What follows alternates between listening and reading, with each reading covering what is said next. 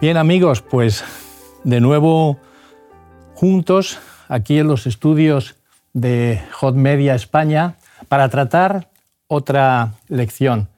Pero antes os quiero preguntar, aún con el frío ¿no? que hace ya en pleno diciembre, ¿qué tal habéis pasado esta semana? Antonio. Bueno, pues esta semana, siempre que sea con el Señor, ¿verdad? Pues estupendo, independientemente de la climatología o de cualquier otra circunstancia. Bueno, pues confirmar una vez más que el tiempo pasa muy deprisa y que nos acercamos al final de año, y esto es cierto, y antes de que nos demos cuenta se ha acabado. Sí, sí, sí. Otro año más. Estamos ya en la lección 11. Estamos ya, sí, casi finalizando. Pues muy bien, pues antes de comenzar quisiera, Antonio, que hicieras una oración recordando también a todos nuestros eh, amigos que están visualizando esta escuela sabática. Adelante. Padre nuestro que estás en los cielos, te agradecemos que una vez más podemos abrir tu palabra y hablar aquí juntos acerca de las cosas que tú nos quieres decir. Y te pedimos que los mensajes que nos compartas y que compartamos nosotros también con las personas puedan tener tu poder y tu espíritu. En el nombre de Jesús te lo rogamos. Amén. Amén. Bien, eh, el título de la lección de esta escuela sabática es un título eh, pues bastante sugerente, ¿no? Eh, Deuteronomio en el resto del Antiguo Testamento. Antonio, podemos ver que los profetas muchas veces hacen uso de los escritos de estos libros, ¿no? Estos profetas siempre haciendo uso de aquello que les dejó Moisés allá en el lugar santísimo, en el Pentateuco. ¿Qué, implica este hecho? Bueno, realmente eso es un fenómeno muy interesante, porque vemos que efectivamente se citan mucho los profetas anteriores y tal, ¿no? Y, y esto, pues bueno, nos habla de unidad en el mensaje, nos habla también de complementariedad, o sea, se complementan unos a otros y de alguna forma la Biblia, que es lámpara, ¿verdad? Dice el texto bíblico, lámpara a mis pies, ¿verdad? Eh, ilumina nuestro camino pues el Señor utiliza a unos profetas con los otros para entre todos, ¿verdad? Iluminarnos de una forma pues maravillosa. Y entonces, pues bueno, nos da esa imagen, ¿no? De unidad, de complementariedad y también de confirmación, de confirmación. Hay un texto, ¿verdad? En el Nuevo Testamento que conocemos muy bien, que tengo mi Biblia abierta por, por ese punto, dice, y los espíritus de los profetas estén sometidos a los profetas. Y bueno, eso es precisamente una de las pruebas maravillosas de la autenticidad de la Biblia. Y es que a pesar de los siglos que han pasado entre unos y otros, ¿verdad? A pesar de que unos eran de unas zonas geográficas diferentes y las culturas eran distintas, etc., sin embargo hay esa unidad extraordinaria. Entonces, dentro del propio Antiguo Testamento se citan muchos textos de otros profetas y concretamente del Pentateuco y, del libro de, Deuteronomio muchísimo, muchísimo. Eh, es interesante lo que estás comentando, que hacían referencia al libro del Pentateuco, porque vemos en el Nuevo Testamento que habían dos, sectas religiosas, como dice la palabra. Una era de los fariseos y otra era de los eh, saduceos. Los fariseos sí que creían en todos eh, los 39 libros que compone el Antiguo Testamento, pero los saduceos solamente en el Pentateuco. Entonces vemos como poco a poco se iban añadiendo profetas y poquito a poco se iban añadiendo también a la lectura del Antiguo Testamento. Ya con Esdras se cierra el canon y tenemos los 39 libros que conforman el Antiguo Testamento. Y lo que sí es que Jesús deja sellado que estos son los libros inspirados por Él para que sean los libros del Antiguo Testamento. Y se encuentra en, el capítulo 24 de Lucas, donde en el versículo 44 les dijo Jesús, estas son las palabras que os hablé, estando aún con vosotros, que era necesario que se cumpliese todo lo que está escrito de mí en la ley de Moisés, Pentateuco, los profetas y en Salmos, que son los... El conjunto del Antiguo Testamento. Exactamente. O sea que él da prueba estable de que... confirma plenamente la unidad de, los escritos. Y lo interesante también es que los cristianos tenían esas referencias porque siempre que hablamos en el Nuevo Testamento de las escrituras está haciendo referencia a estos 39 libros. Pero después aparece todo lo que es el Nuevo Testamento, que ya es el conjunto de esos 66 libros, 39 más 27, que los cristianos vamos a estudiar mm, diariamente. Así que eh, nos dice la palabra de Dios que tenemos ahí toda la Biblia completa para que hagamos uso tanto del Antiguo como del Nuevo Testamento. Así es. Yo quisiera insistir nada más en ese argumento de la autenticidad de la Biblia como palabra de Dios, la unidad en la diversidad de autores y épocas. Eh, no hay nada semejante en toda la historia universal de la literatura, nada, nada. Y es difícil, ¿eh? Es imposible. es decir, la conclusión es que el mismo espíritu los ha inspirado a todos. O es de Dios o es del diablo. No hay más. Del diablo no puede ser porque aparece desenmascarado desde el principio hasta el final. O sea que solo puede ser de Dios y el plan de Dios. El Dios que necesitamos que se revela. Porque si no se hubiera revelado, ¿qué conoceríamos de Dios? Lo que hubiéramos inventado. Claro, claro. Claro, quien no tiene la Biblia inventa. Exacto. esto, esto que estamos comentando, desde luego, a veces comentas con las personas ¿no? sobre esto y, y claro, es que hay, libros, por ejemplo, Daniel y Apocalipsis. Yo recuerdo que estuve en clase siendo tu profesor de Apocalipsis y qué, interesante, ¿no? O sea, pareciera que, que, el autor de Daniel escribió ayer y, al día siguiente se escribió el Apocalipsis. Y un libro ilumina al otro de una forma maravillosa.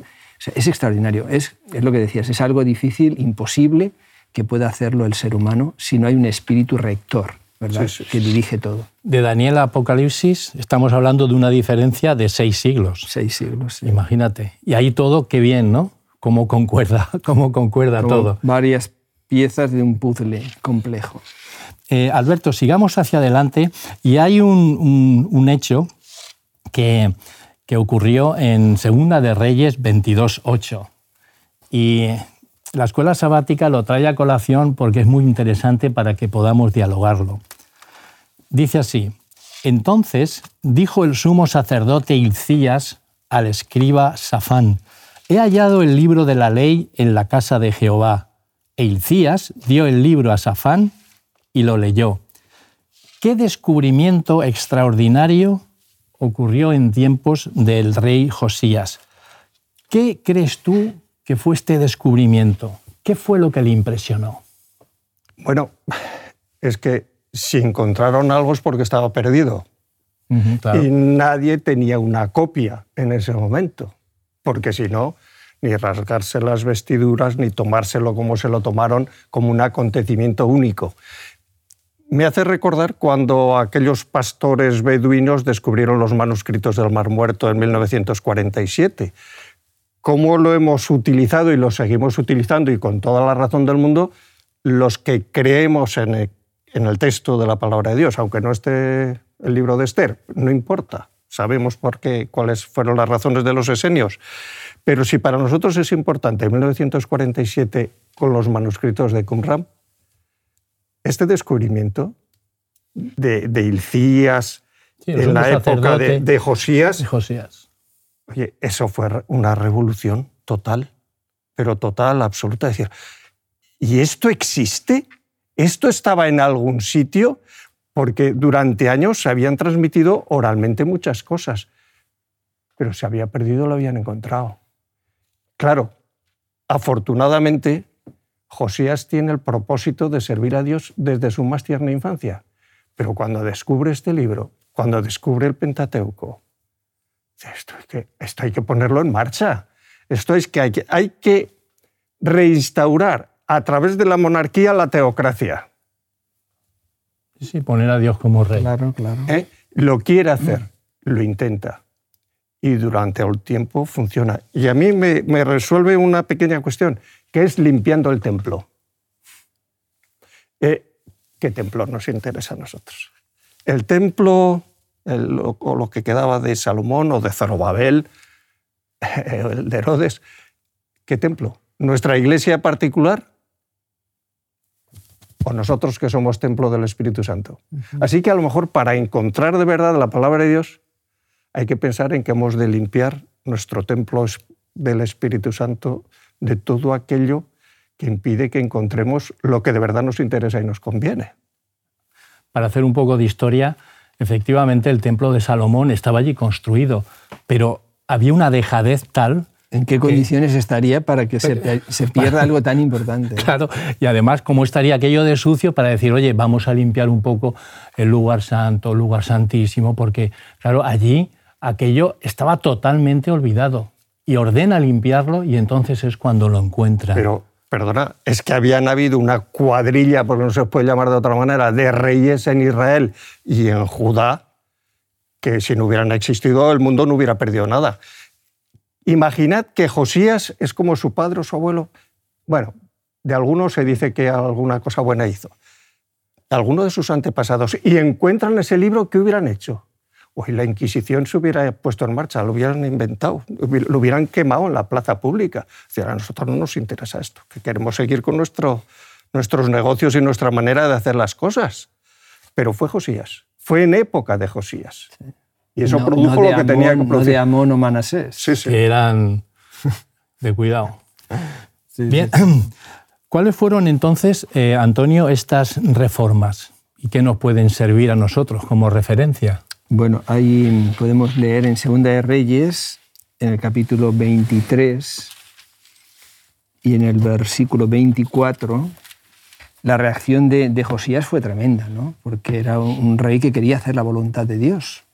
Y cuando leyó todo aquello en el, libro de la ley, pues dice el texto, dice, asimismo barrió Josías a los encantadores, adivinos y terafines, que eran ídolos. Ídolos pequeñitos, ídolos de, de las familias Y todas las abominaciones que se veían en la tierra de Judá y en Jerusalén, para cumplir las palabras de la ley que estaban escritas en el libro que el sacerdote Hilcías había hallado en la casa de Jehová. O sea, que hace una limpieza de todo aquello que impedía el hacer la voluntad de Dios de una forma tal cual la establecía el libro de la ley. Eh, un, paréntesis para, para, que, para dar más luz aquí a nuestros amigos, los, los que están viendo este programa. ¿Qué capítulo vería eh, Josías, escucharía, para que hiciera esta limpieza de todos estos que hace referencia a ellos? Encantadores, adivinos, terafines. ¿Dónde se encuentra? Deuteronomio 18. En Deuteronomio 18. Porque estaba por todas partes, había adivinadores, encantadores, o sea, gente medio bruja ahí haciendo barbaridades, diciendo cosas, confundiendo a la gente. Eh, eh, es curioso eso, ¿eh? Cuando se abandona al único Dios verdadero, se llena de, espíritus.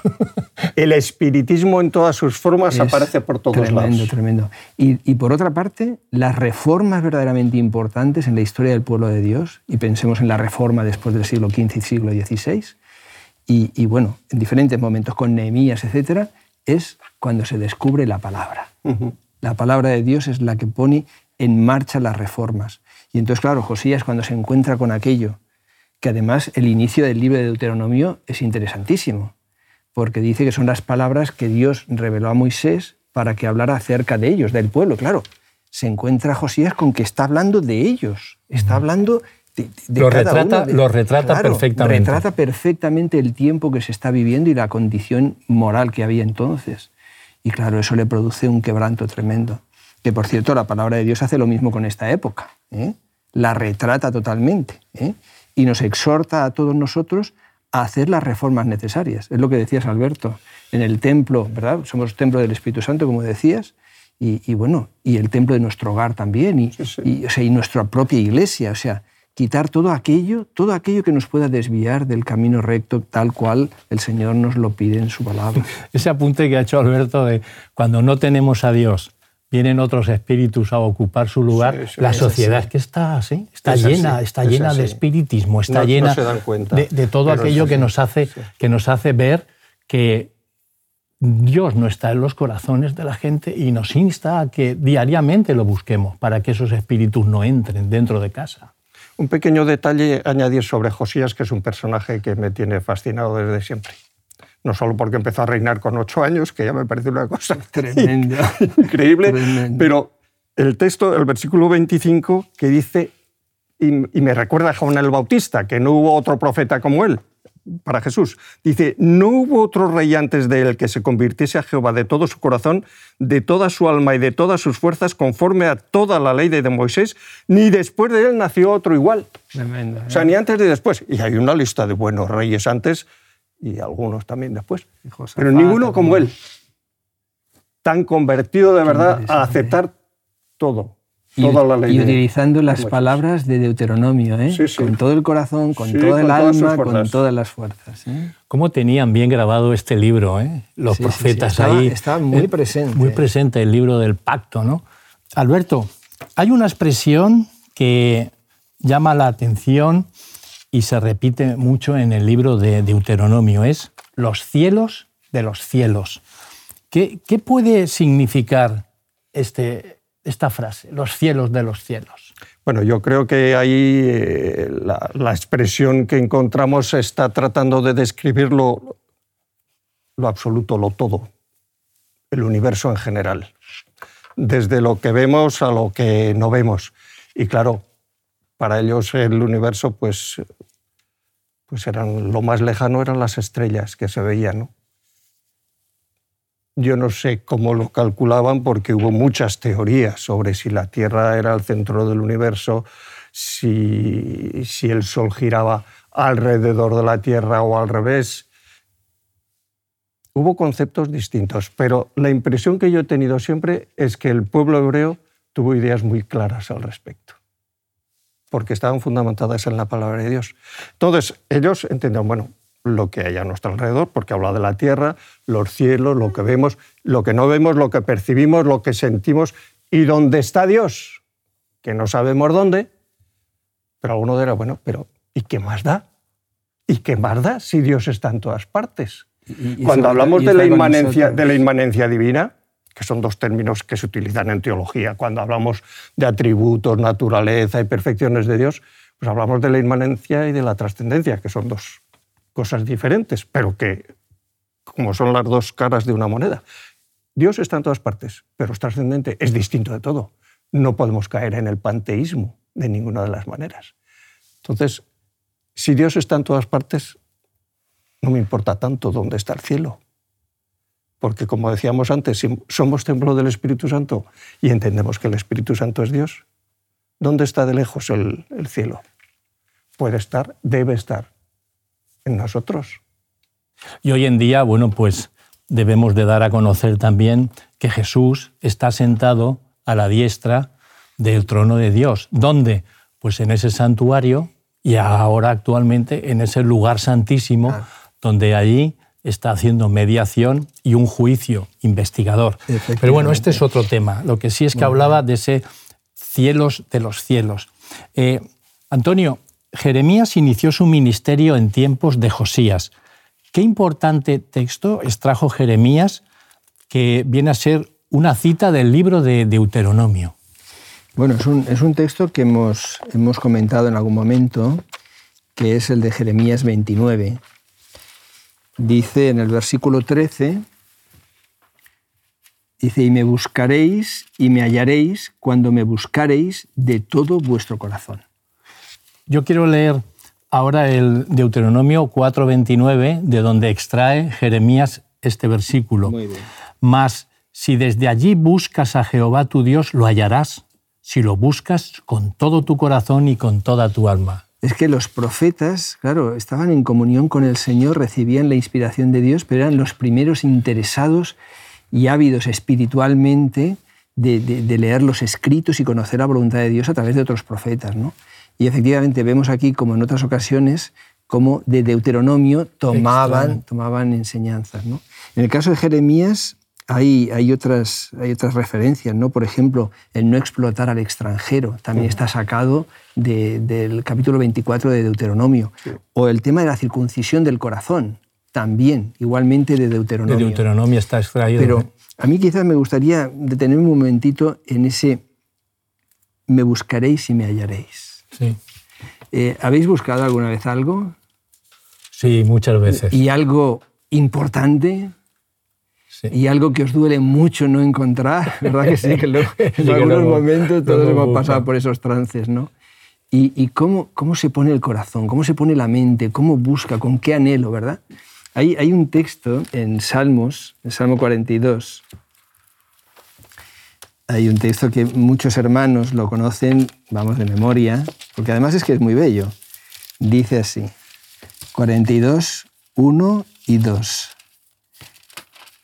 Dice, como el ciervo busca jadeante las corrientes de las aguas, así te anhela a ti, oh Dios, el alma mía.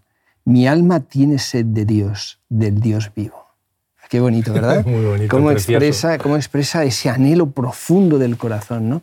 Y bueno, el, tanto, tanto en Deuteronomio, Moisés, como Jeremías, pues van a, van a darle mucha fuerza a esa expresión, porque es lo que tenemos que hacer, buscar a Dios con todo nuestro corazón, que es como antes decíamos, con nuestros pensamientos, con nuestros sentimientos, con nuestras actitudes, ¿verdad? y la promesa de que... Está todo incluido ahí. La promesa de que si me buscas... Me hallarás. Me hallarás.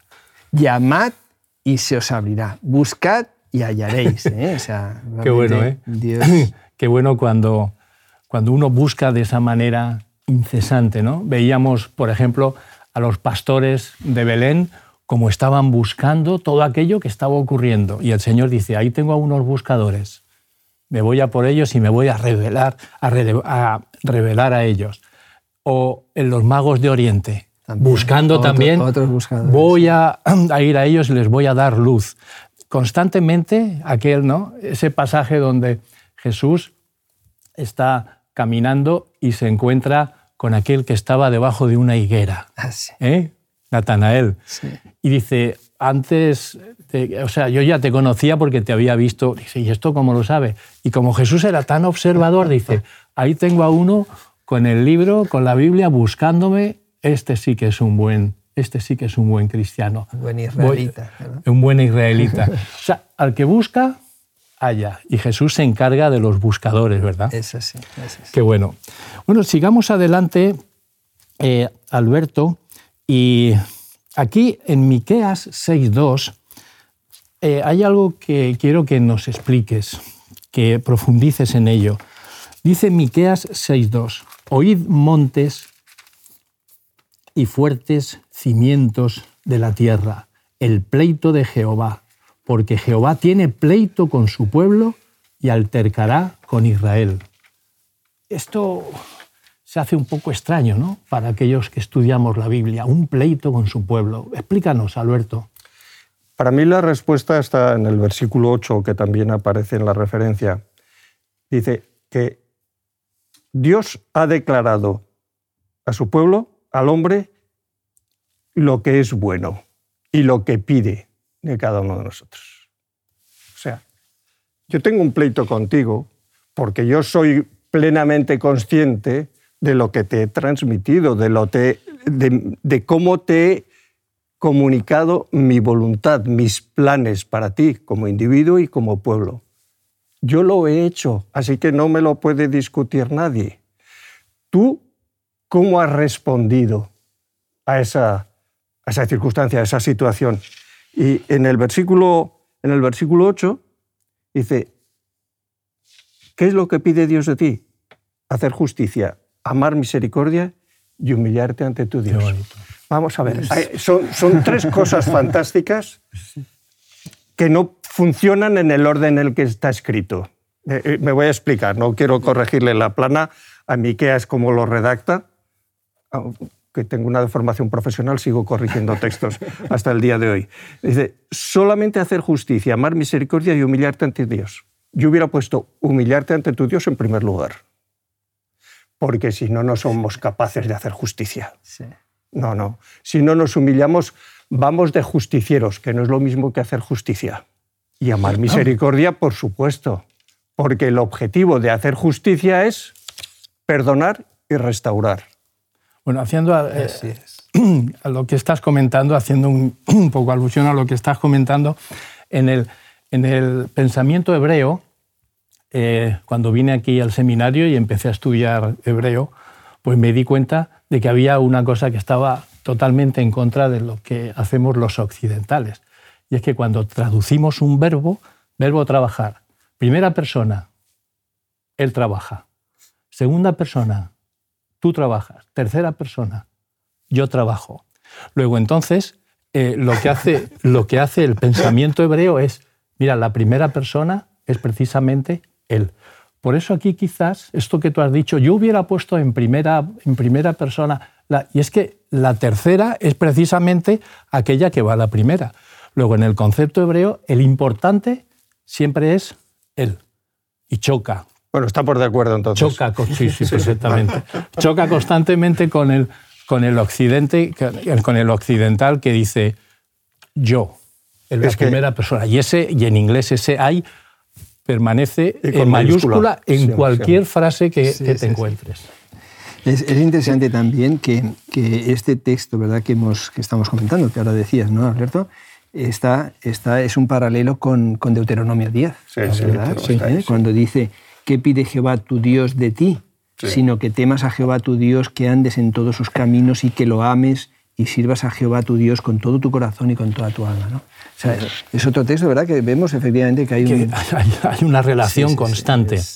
Antonio, concluyendo ya, porque otra vez el tiempo nos atrapó, eh, hay una oración en, Daniel.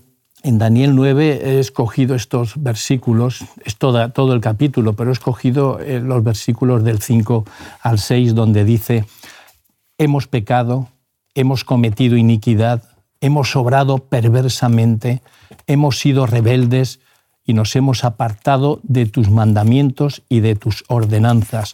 No hemos obedecido a tus siervos, los profetas. Ante la situación del pueblo, ¿qué reacción tiene Daniel al leer Jeremías?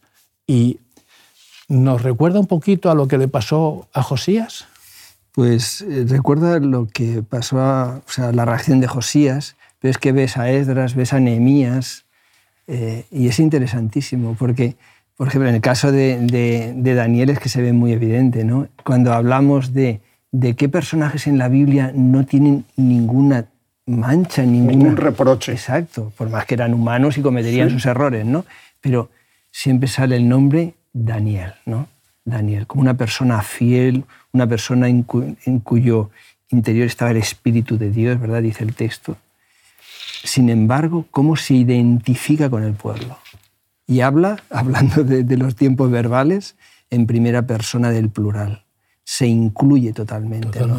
Y realmente, si alguien que nos escucha o nos ve no conoce esa oración, esta, esta oración hay que leerla porque es que es algo, es algo, es algo maravilloso. ¿eh? Porque además, en la, la última parte, cuando dice, inclina, oh Dios mío, tu oído y escucha. Abre tus ojos y mira nuestras ruinas y la ciudad sobre la cual es invocado tu nombre, porque no, porque no elevamos nuestros ruegos ante ti confiados en nuestras justicias, sino en tus grandes misericordias. Señor, escucha, Señor, perdona, Señor, presta atención y actúa, no tardes más por amor de ti mismo. O sea, es, es una oración maravillosa donde, donde se siente identificado con el pueblo, como ocurría con Moisés, ¿verdad? y, donde participa ¿verdad? del destino del pueblo. O sea, él se siente y parte, cómo le pide perdón a Dios y cómo le pide a Dios que actúe. ¿verdad? Qué bonito, Antonio. Bueno, pues con esta idea nos quedamos, con esta oración sublime de Daniel allá en el Antiguo Testamento, que también sería bueno aplicárnosla a nosotros constantemente. Pues bien, mis queridos amigos, eh, hemos acabado esta lección y me gustaría que estuviéramos así de frescos en todo lo que es el estudio de estas lecciones de escuela sabática, porque la verdad es que eh, me enriquecéis y enriquecéis también con vuestras opiniones a toda nuestra audiencia que está viendo este, este programa de Escuela Sabática Viva. Ojalá que sobre todo estimule al estudio, ¿verdad? A la lectura diaria, como hemos dicho a veces. Muy bien, pues nos vemos la semana que viene. Antonio, Alberto, un abrazo y saludad a vuestra familia de, de nuestra parte. Perfecto, igualmente. Te invitamos a tener una experiencia más allá del sábado, convirtiendo tu unidad de acción en una iglesia hogar en donde la Biblia, la oración intercesora, la fraternidad y la testificación sean vuestro estilo de vida. Así experimentaremos un poder renovador en la Iglesia y en el cumplimiento de la misión. Suscríbete a nuestro canal de Home Media para no perderte ninguna escuela sabática viva. Que Dios te bendiga.